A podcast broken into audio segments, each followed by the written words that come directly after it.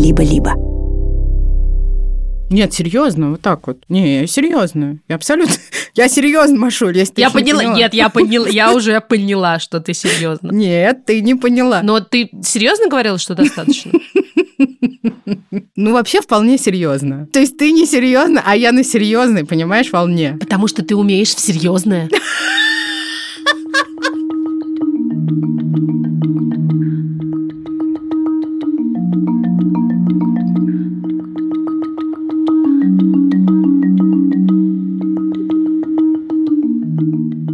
Здравствуйте, дорогие все. Привет, привет. Это подкаст «Никакого правильно» в студии «Либо-либо». Меня зовут Маша Карновичула. Меня зовут Ксукс Красильникова. А вместе мы сегодня проблемы И финтифлюшки российского подкастинга, не спрашивайте, как так получилось, мы сами не знаем. Но почему бы и нет. Мне кажется, у нас сегодня очень хороший эпизодик, потому что тема этого эпизода – дети и феминизм. Мы будем говорить не только о правах женщин, не только о недопустимости насилия в отношении детей, но и о том, как гендерные стереотипы в детстве влияют на взрослую жизнь. Эта тема у нас возникла в головах, а потом мы стали ее копать, и она оказалась еще интереснее, чем мы думали изначально. Есть маленькая предыстория. Я ездила летом в отпуск и побывала в том числе в Барселоне. И в каком-то из музеев современного искусства, из которых я очень люблю что-нибудь выносить. Не в смысле современное искусство.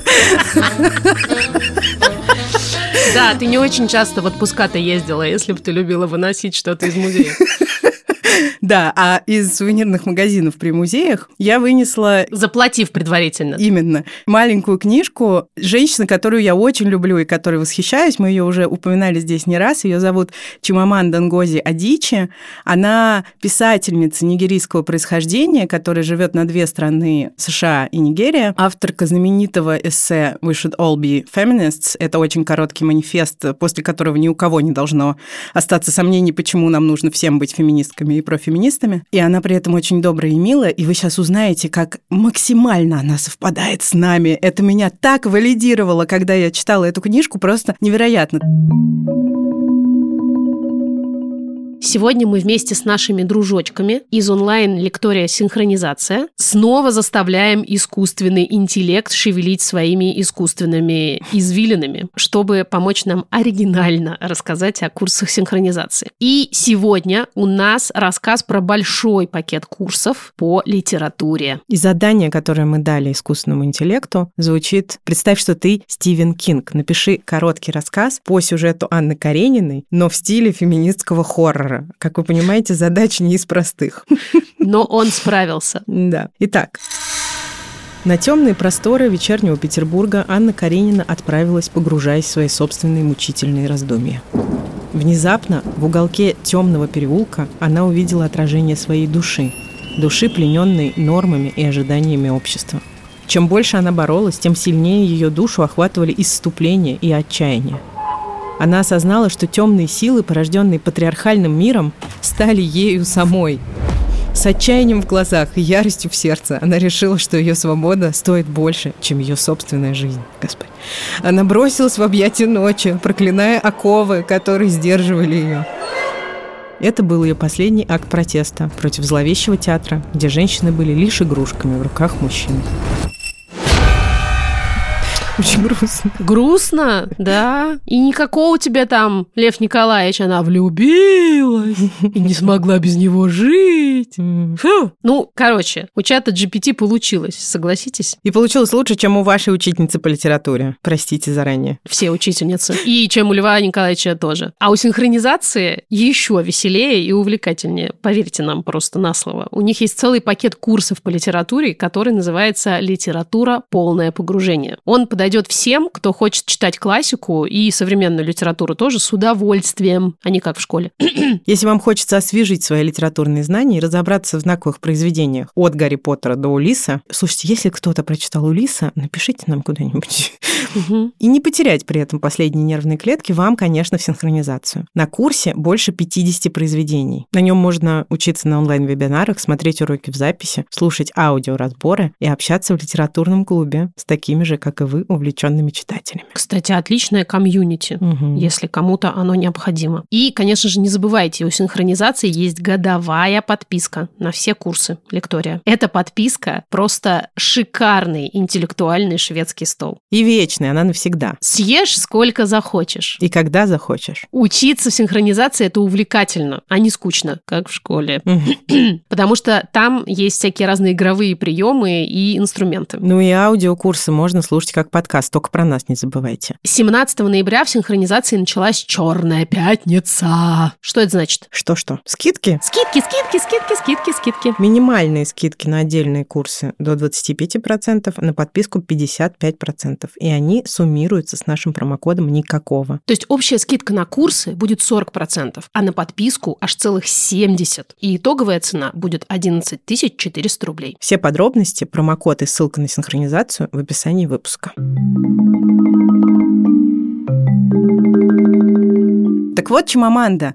Однажды, в 2016 году, Чимамандина подруга родила дочь. И говорит, дорогая Чимаманда, расскажи мне, как сделать мою дочь феминисткой, как вырастить ее феминисткой. И Чимаманда такая, хорошо, я напишу тебе письмо. И она написала ей письмо, после чего решила, что, в принципе, эти советы могут пригодиться кому-то еще, и сделала с небольшими изменениями из этого письма эссе, которое и издано в форме книжки. И возвращаясь к Испании, я там эту книжку купила. Она изначально написана на английском языке нигерийской писательницей, но там я купила ее на испанском. Просто чтобы не искать себе легких путей. Да, поэтому вчера я занималась конспектированием и переводом. Вернемся еще чуть-чуть назад и напомним, а некоторым, может быть, и расскажем, что Ксения Николаевна обладает у нас россыпью самых разнообразных дипломов. Среди них есть диплом переводчицы с испанского языка. Но мы не об этом. Через несколько лет после того, как произошла эта переписка с подругой, Чимаманда сама родила дочь. Надо оговориться, что в тот момент, когда она писала, детей у нее не было. И она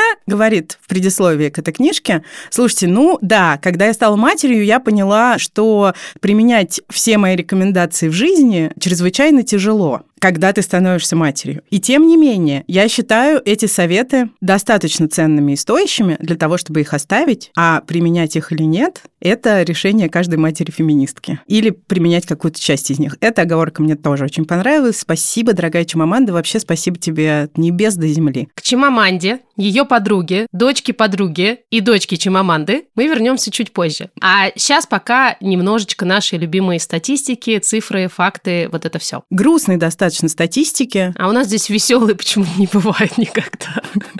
которая посвящена тому, что происходит в мире с правами девочек. Она касается того, почему борьба за права женщин и борьба против насилия чрезвычайно необходимы всему миру. Сначала Великобритания. Организация под названием Fawcett Society опубликовала исследование, которое рассказывает нам о том, что с нами делают гендерные стереотипы, какие последствия они оставляют на всю жизнь, не только в детстве, а вообще в течение всей жизни. Начнем с того, что 45% всех опрошенных людей сказали, что когда они были детьми, они в той или иной степени испытывали на себе влияние гендерных стереотипов. которая от них требовала определенного поведения. То есть вокруг них были устоявшиеся социальные нормы. Например, 51% сказал, что они выбирали карьеру в соответствии с этими ожиданиями общества, а 44% сказали, что гендерные стереотипы негативно влияли на их личную жизнь. То есть, представляете, и тот, и другой показатель – это половина людей, опрошенных в этом достаточно большом исследовании. Больше половины женщин, поучаствовавших в опросе, сказали, что гендерные стереотипы еще негативно повлияли на то, кто занимается семейными делами. Даже не знаю, кто у них этим занимается. Прям даже спросить хочется. Совершенно чумовые цифры. 70% молодых женщин от 18 до 34 лет сказали, что гендерные стереотипы ограничивали их карьерные возможности. В сфере STEM – Science, Technology, Engineering and Math – работает только 8% женщин. То есть существует огромная сегрегация на рынке труда. И еще раз на всякий случай напомним, наука говорит нам, что это не потому, что девочки плохи в вышеописанных науках. Почти 70 80% мужчин младше 35 лет сказали, что гендерные стереотипы в детстве негативно повлияли на их восприятие того, что значит быть мужчиной и что значит быть женщиной. Слушай, я на эти цифры и, и факты смотрю, и я вспоминаю о подкасте, который ты мне недавно посоветовала, который называется About a Boy, и рассказывает о том, откуда есть пошел Владимир Владимирович Путин. И в частности, весь подкаст фактически построен на том, как детство Путина, а точнее его дворовое детство, которое, как мы знаем, не просто изобилует гендерными стереотипами, оно построено, в принципе, на идее гендера, на идее «кто сильный, тот и прав», на идее, что чтобы быть мужиком, нужно обязательно применять насилие и ни в коем случае никогда не показывать ни слабость, ни эмоции, как это повлияло на минуточку на весь мир сейчас. Exactly. Если вы слушаете подкасты на английском языке, послушайте обязательно, потому что это, конечно, невероятное помимо журналистского исследования, меня прямо вышибает пробки внутри меня, когда я думаю, какие могут быть последствия у гендерных стереотипов. Ну и у нас еще есть глобальная статистика. Если предыдущий список фактов касался людей Великобритании и их ответов, то сейчас мы поговорим о глобальных факторах, касающихся этой темы, которые представляет нам ЮНИСЕФ. И это кошмар. Примерно так написано в нашем плане, но немножко изменена формулировка слова «кошмар», по-другому звучит. Итак, во всем мире девочки-подростки в два раза больше занимаются домашними делами, и это примерно 21 час в неделю, чем мальчики-подростки того же возраста. Почти четверть девочек-подростков не получают образование. При этом среди мальчиков таких только 13%. Потому что зачем девочкам получать образование? У них все равно не будет времени на то, чтобы учиться и работать, потому что у них полы не мытые. В 2021 году три четверти всех новых заражений ВИЧ-инфекции среди подростков от 10 до 19 лет приходились снова на девочек. От 10 до 19? От 10 до 19. 40% девочек-подростков по всему миру не получают ни знаний о контрацепции и планировании семьи, ни соответствующих инструментов. Главный инструмент э, по-прежнему во всем мире называется «Как Бог даст» чудовищная абсолютно статистика. Речь идет о 31 стране, в которых ведется соответствующая статистика. Каждая третья девочка в возрасте от 15 до 19 лет, не 50 лет назад, не 100 лет назад, сегодня была подвергнута калечащей операции на половых органах или так называемому женскому обрезанию. Фу. Просто все. В той же возрастной категории от 15 до 19 лет основными причинами смерти девочек становились осложнения, связанные с беременностью и родами. Еще раз хочется заметить, речь идет о девочках 15-19 лет. А третий по распространенности причины смертности в той же возрастной категории – self-harm, то есть самоповреждающее поведение. Потому что если вспомнить все, что мы сказали до этого, в общем, совершенно неудивительно, что хочется как-то выйти из этой жизни в целом. Вот я думаю, узнав об этих фактах, кто-то может еще сомневаться в том, что патриархат и культура насилия убивает буквально огромное количество женщин. Тебе скажут, ой, ну тоже мне. Взяли какие-нибудь страшные, ужасные страны, которые нас, белых людей, не касаются, и раздули тут из мухи слона. У нас-то вон в наших белых развитых странах не занимаются женским обрезанием. Ну, во-первых, занимаются. Да, вы удивитесь, как близко от вас этим занимаются. Несколько лет назад была история про московскую частную клинику, которая предлагала такую услугу. Ладно, переходим теперь к Чумаманде, которая не жесткая, а наоборот очень мягкая, добрая, веселая и говорит обо всем том, что может стать основой или важной частью детского опыта, что противоречит гендерным стереотипам, что заявляет о правах женщин и что хотя бы в каком-то количестве семей может стать основой для более здорового и куда более гуманного положения дел. Снова чуть-чуть про Чумаманду. Подругу, которой адресовано было это письмо изначально, зовут Иджавели. И книжка называется «Дорогая Иджавели». Подзаголовок у нее «Как обучить феминизму». Эта книга не издана на русском языке, но издана, коллеги, на украинском. Сразу вспоминается наш эпизод про законодательные выкрутасы в России, связанные с правами женщин. Хочется очень порадоваться здесь за всех людей, которые понимают украинский язык и могут прочитать эту книгу. А какая там красивая обложка. Ух. Дочку и Джавеля, подруги Чимаманды, зовут Чизалум. И здесь еще иногда фигурирует Чуди, Чуди — это муж и Джавели, и отец Чизалом. Чимаманда часто говорит о нигерийской реальности, о патриархальных устоях, которые существуют в обществе в Нигерии. И вы не поверите, отличий просто ноль, несмотря на то, что культурно и географически Россия, да, мы в основном опираемся на то, что наблюдаем сами, удалена от Нигерии. Чимаманда еще оговаривается, помимо того, о чем мы уже сказали, это была оговорка о материнстве, она еще утверждает, что никакого набора рекомендаций и советов высеченного в камне у нее нет. Но так как она давно занимается всем активизмом, то считает себя вправе предлагать и пробовать какие-то штуки для того, чтобы вырастить дочь феминисткой. Вот главный посыл матери-феминистки. Я имею значение. Я важна. Всегда. Не в таком-то случае. И никогда что-то там происходит.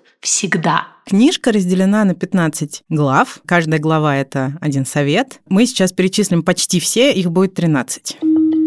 Итак, number one. Numero uno как сказали бы в этой книжке. Материнство – потрясающий дар, но не определяй себя только им. Культивируй собственные потребности и личность. Уделяй время себе. Ты не только мать, и эта идея будет полезна и твоей дочери. Марлен Сандерс, одна из первых известных американских журналисток, первая рассказавшая о Вьетнамской войне, как-то посоветовала другой молодой журналистке. Никогда не проси прощения за то, что работаешь. Тебе нравится то, что ты делаешь, и само это нравится. Огромный подарок для твоих детей. И, кстати, мы помним, у нас здесь звучали когда-то исследования, которые это подтверждают. Помнишь? Дети работающих матерей, тех матерей, которые работают не за последний кусок хлеба, а так или иначе как-то реализуют свои собственные возможности и потребности, более эмоционально стабильные и имеют потом лучшую жизнь во взрослом возрасте. Да, но тут, конечно, уверена, у многих приподнимет, так сказать, голову материнская вина за увлеченность работой. Я среди таких. А вы ее исследованиями, исследованиями.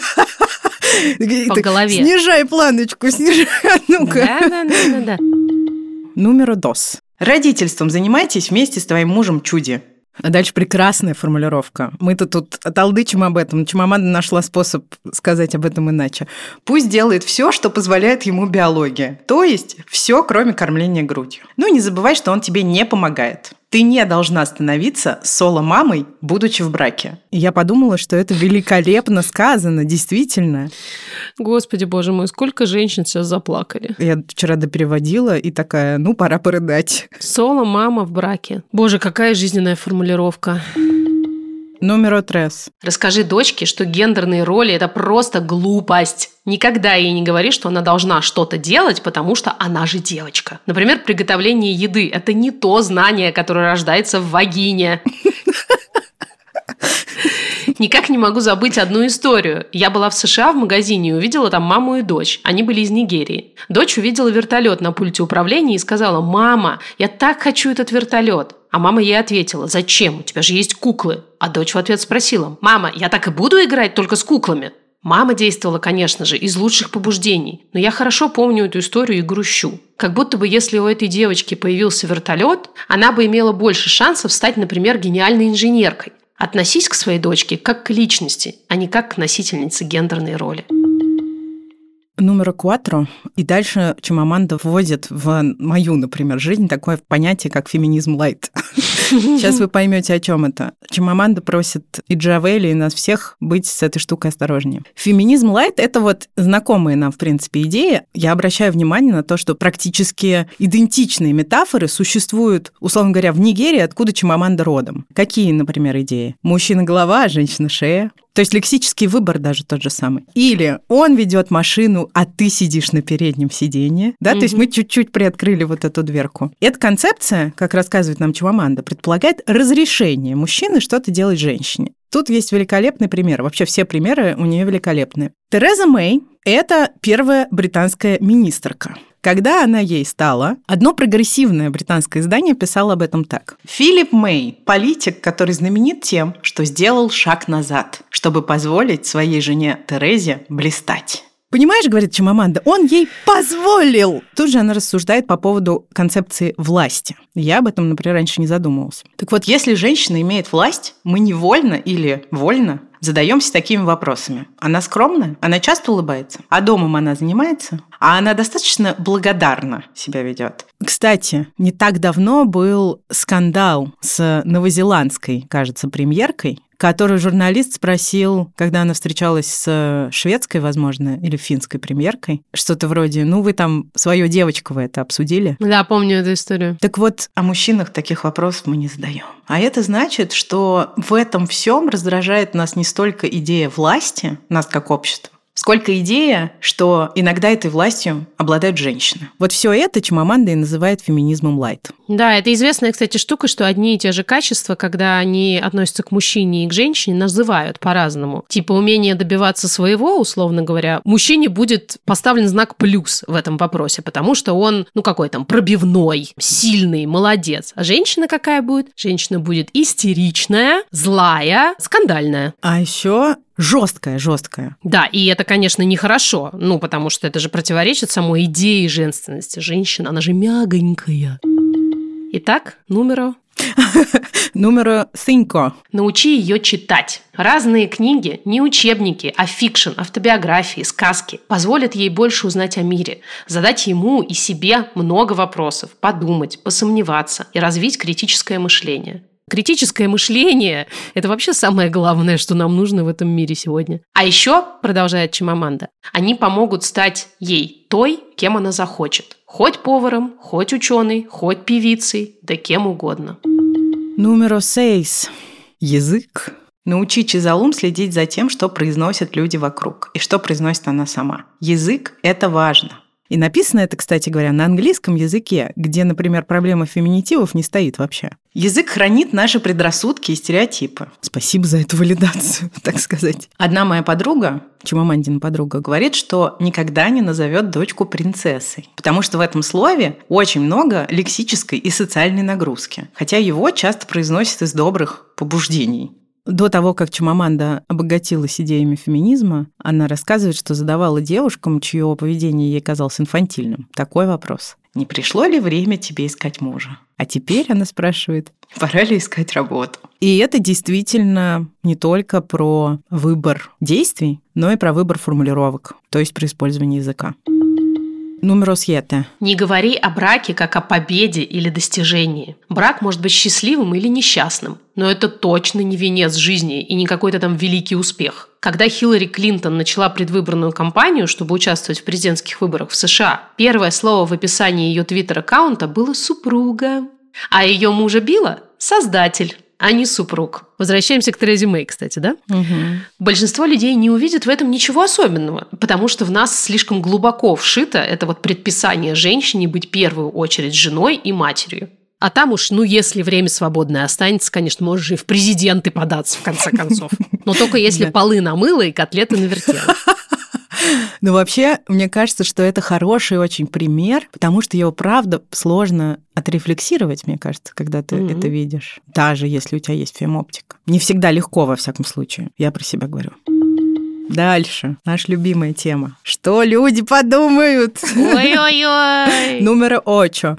Чимаманда говорит, научи ее отказываться от обязательства нравиться. Что подумают люди? А что это такое за странное и аморфное определение люди? Какие люди? Некоторая абстрактная общность, судя по всему. Мы привыкли учить девочек нравиться, быть добрыми и милыми и скрывать свои настоящие чувства. А это на самом деле катастрофа, потому что мальчиков мы этому не учим, а для девочек это по-настоящему опасно. Многие акторы насилия пользуются ровно такими установками. Девочки часто молчат, когда над ними совершают насилие, потому что их учили тому, что необходимо угождать, особенно взрослым особенно взрослым мужчинам. Научи ее быть искренней, научи ее говорить, что она думает, честно высказывать мнение, говорить правду. Расскажи, что быть приятной в общении классно, часто правильно, но она должна ждать такого же поведения от других людей. Она не объект, который может нравиться и не нравиться. Она в первую очередь субъект, которому могут нравиться или не нравиться остальные.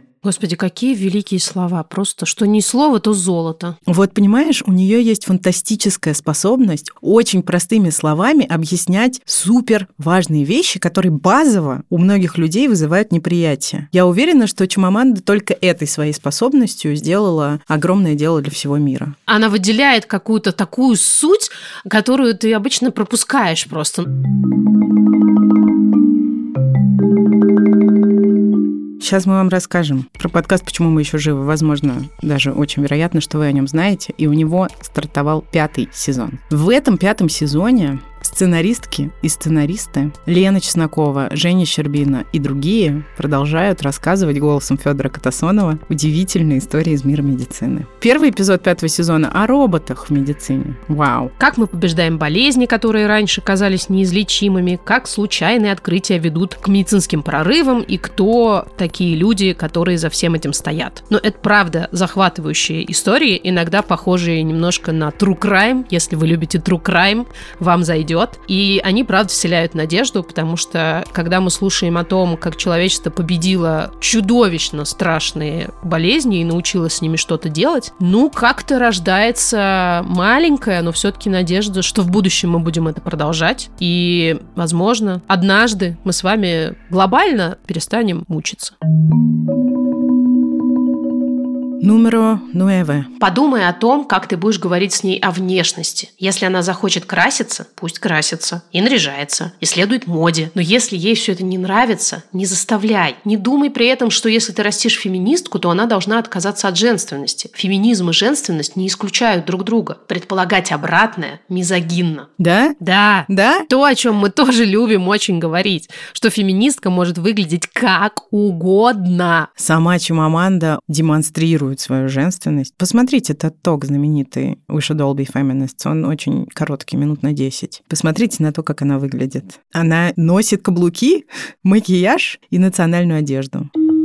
Номер 10. Биология. У, биология тоже очень мы любим. И здесь идет речь о биологическом и социальном. Расскажи дочери, что концепция биологического объяснения социальных явлений – чушь и бред. Общество привыкло использовать эволюционную биологию, чтобы оправдывать склонность мужчин, но не женщин, к промискуитету то есть к большому количеству половых партнеров. Он же мужик, значит, ему изменять позволительнее, во всяком случае, чем Да женщина. положено просто, что уж там. В реальности биология говорит об обратном. Именно женщине нужно иметь как можно больше половых партнеров, чтобы родить много здоровых детей. А для этого важно генетическое разнообразие. Наша экспертка подтверждает это, Мария? Наша экспертка это я? Да.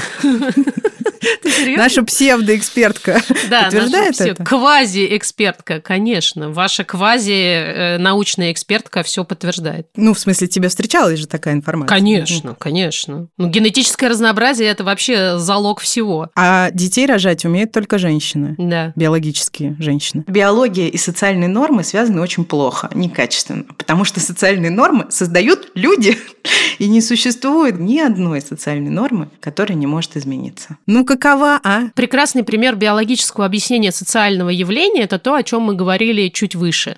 Малая представленность женщин в такой сфере, как STEM. На самом деле у этого явления абсолютно социальные корни, но при этом нам говорят, что все дело в том, что мозг девочек не подстроен под математику.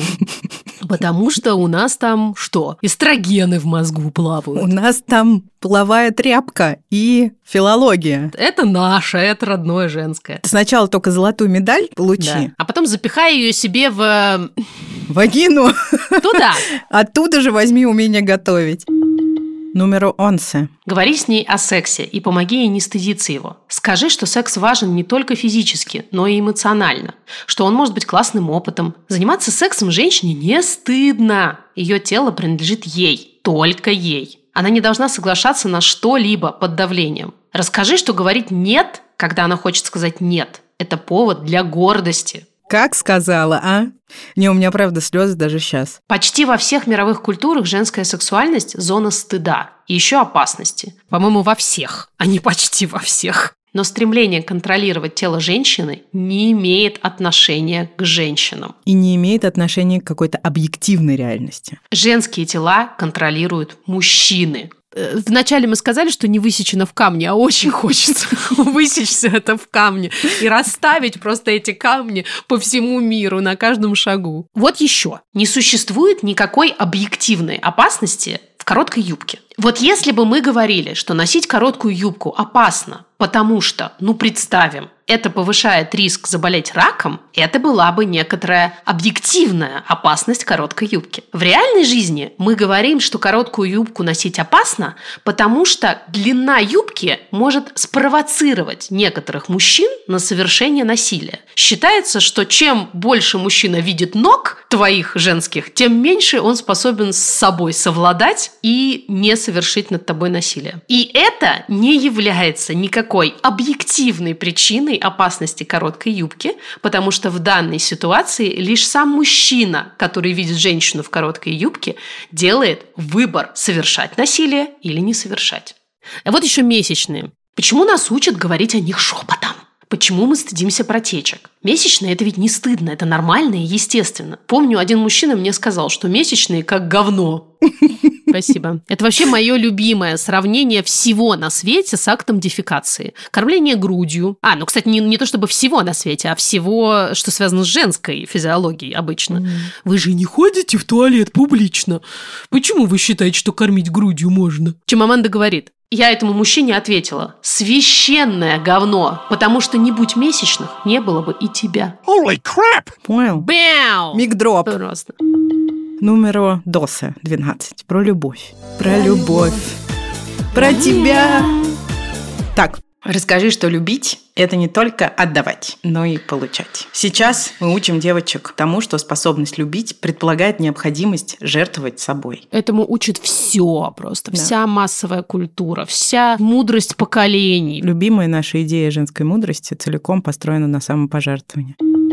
Номер Тресса, он у нас в списке последний, тринадцатый, и поразительно, потому что это апофигей для нас. Буквально никакого правильно, хотя там, по-моему, нет дословной формулировки. Говори с ней о разнообразии. Возьми разнообразие и нормализуй его. Сделай его повседневностью, придай ему ценность. И это даже не столько про справедливость и доброту, сколько про гуманизм и практичность. И тут еще важно отметить, что Чимаманда и Иджавели, к которой она обращается, и Чизалум, дочка Иджавели, темнокожие женщины. Соответственно, у них существует дополнительный фактор дискриминации по умолчанию. Так вот, разнообразие – это реальность нашего мира. Нельзя мыслить только категориями, которые существуют непосредственно вокруг тебя. Зная об этой реальности, в мире куда проще жить. Расскажи, что невозможно знать о жизни все. И наука, и даже религия оставляют пространство для того, о чем мы не знаем. И это стоит учитывать. Чизалум должна знать, что люди выбирают в жизни разные пути.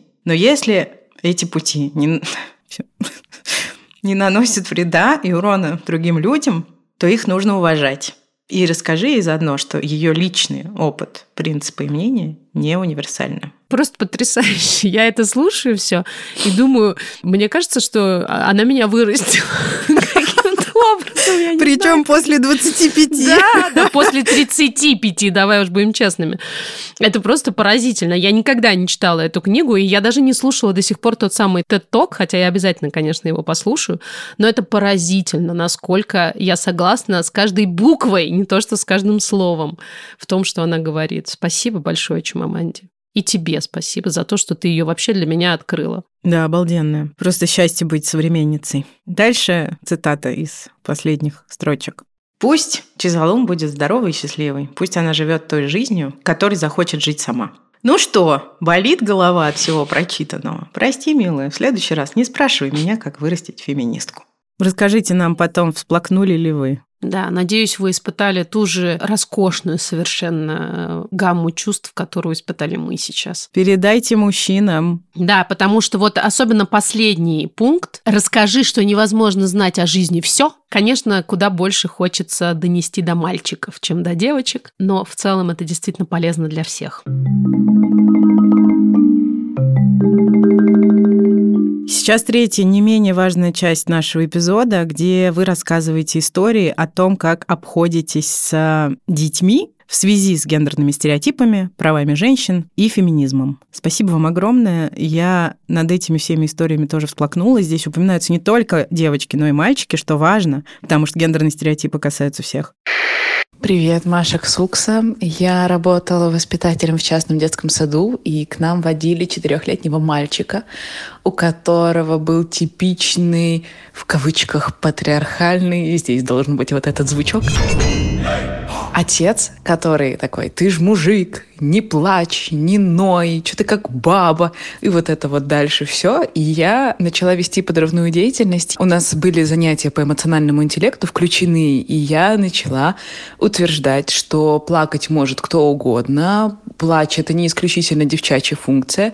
Захотел — заплакал, обидно — заплакал, больно — заплакал. Это нормально. Это не делает тебя плохим, это не делает тебя девочкой. У тебя есть э, такие штуки, слезные протоки, пользуйся. И как-то раз, когда, боже, я так горжусь этим до сих пор, это было давно, года два назад, но я до сих пор, мне тепло, когда я об этом вспоминаю. А в очередной раз папа этого мальчика сказал, не реви, ты же мужик, не будь как баба. И этот мальчик ответил, да, я мужик, и да, я реву. Все. Моей средней дочери почти 6 лет, она немецкоговорящая, и у нее нет никаких проблем с феминитивами, потому что в немецком языке эта борьба закончилась относительной победой, хотя кое-где иногда и вспыхивают очаги.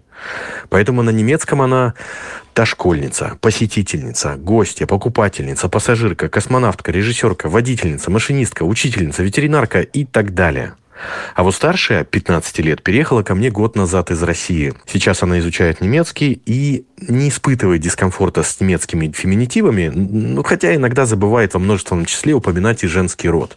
Так вот, на русском, на феминитивах она спотыкается, но я часто с ней это обсуждаю. Например, причины, почему мы должны использовать феминитивы. Как минимум, видимость женщин. Поправляю ее, когда она называет свою психотерапевтку психотерапевтом. Надеюсь, влияние немецких феминитивов и моя поддержка помогут ей перейти на феминитивы и на русском. Всем привет! Недавно мы с моей 13-летней дочерью посмотрели новый мультфильм «Elemental». И после просмотра она сказала, что, ну, мультик, конечно, прикольный, визуал хороший, но вот эти все истории, где девушка встретила парня, и он ей рассказал, кто она такая и в чем ее предназначение. Ну, господи, сколько можно? Вот типа Муана — классный мульт, потому что там про то, как девушка сама себя находит. И вот бы побольше таких. Я сидела, улыбалась и думала, М, это лютый вин. Привет! У меня история о том, как мой сын смог преодолеть гендерные стереотипы. Он отрастил длинные волосы, он так сам решил и столкнулся с тем, что они ему очень мешают. В саду на занятии он так сильно стряхивал волосы на бок, что упал со стула. После этого мы с ним смогли договориться, что он будет носить ободки в саду, чтобы ему было удобно. И он смог принять, что ободки носят не только девочки, что мальчики тоже на это способны но попросил с меня обещание, что об этом не узнает его отец. Мы в разводе, и он очень болезненно относится к таким проявлениям.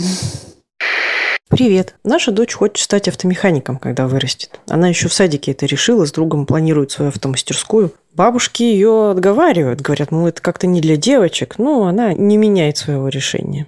Я не знаю, будет ли она на самом деле автомехаником, не будет. Но что меня радует, так это то, что у нее достаточно какой-то внутренней опоры и разрешения быть тем, кем она захочет, а не тем, кем девочкам быть принято. Привет, любимый подкаст. У меня нет детей, но я много взаимодействую с детьми, потому что я учительница начальных классов. И большое количество времени я трачу на то, чтобы рассказать им про свои чужие границы и то, как вообще коммуницировать друг с другом. В том году на одном из уроков я попросила их на стикерах написать, что умеют делать девчонки. Я ожидала какие-то супер типичные ответы, но мои дети писали огромнейшие списки, и причем и мальчишки, и девчонки, и там были супер неожиданные ответы в духе «девочки умеют чинить стул», «девочки умеют играть в футбол», футбол, а кто-то писал крупными буквами на стикере «Девочки умеют делать все». И мне было так приятно. Я подумала о том, что я не знаю, что происходит за дверями класса, но пока они находятся в кабинете, они живут в мире, где девчонки могут делать все. И при том так считают и мальчики, и девочки. Я до сих пор очень воодушевлена этим.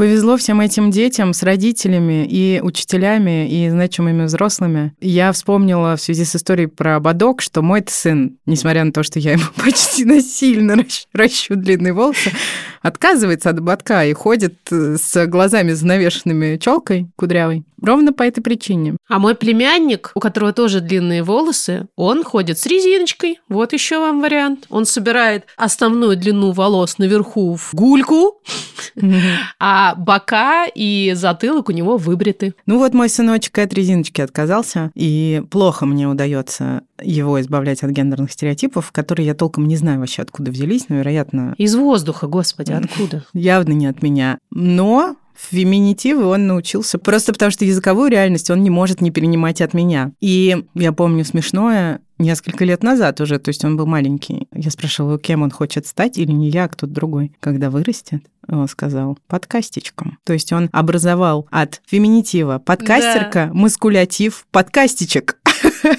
И это грандиозно. Слушайте, войсы просто чумовые вообще, конечно. Мурашки, слезы, все на свете. Спасибо вам огромное всем за то, что вы все это делаете. За то, что вы так растите детей или воспитываете этих детей в школьных учреждениях. Это вообще отдельная какая-то любовь. Господи, какое счастье найти такое учреждение и таких людей, которые такие ценности прививают. Я вот слушала эти несколько войсов и подумала, господи, если бы мир состоял из вот таких людей, а других бы не было.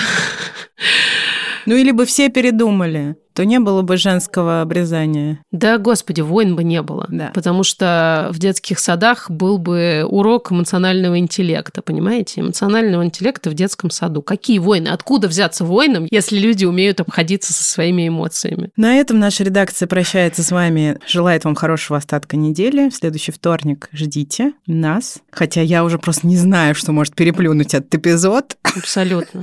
Пожалуйста, поделитесь им. Просто поделитесь этим эпизодом со всем, с кем можете. Это будет огромным вкладом в гуманизм. Потому что мы не устаем повторять, что борьба за права женщин, так же, как и борьба за права других угнетаемых групп людей, это борьба за права абсолютно всех. И даже если вы очень привилегированы, то завтра может оказаться так, что за ваши права тоже придется бороться. Поэтому это наше общее дело, и это очень-очень-очень важно. Этот эпизод эпизод сделали не мы, а Чумаманда и вы.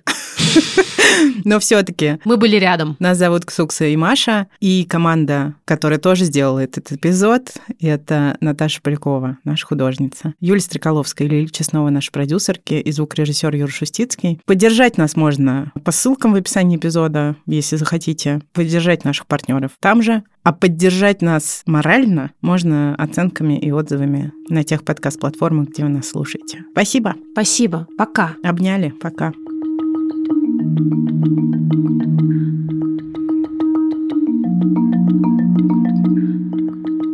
Господи, как угодить всем? В феминитивы он научился. Смотри-ка. А? Он научился в феминитивы. Черт. Если люди умеют... В эмоциональный интеллект. Мы великолепны, мы даже... Ну, мы великолепны, да.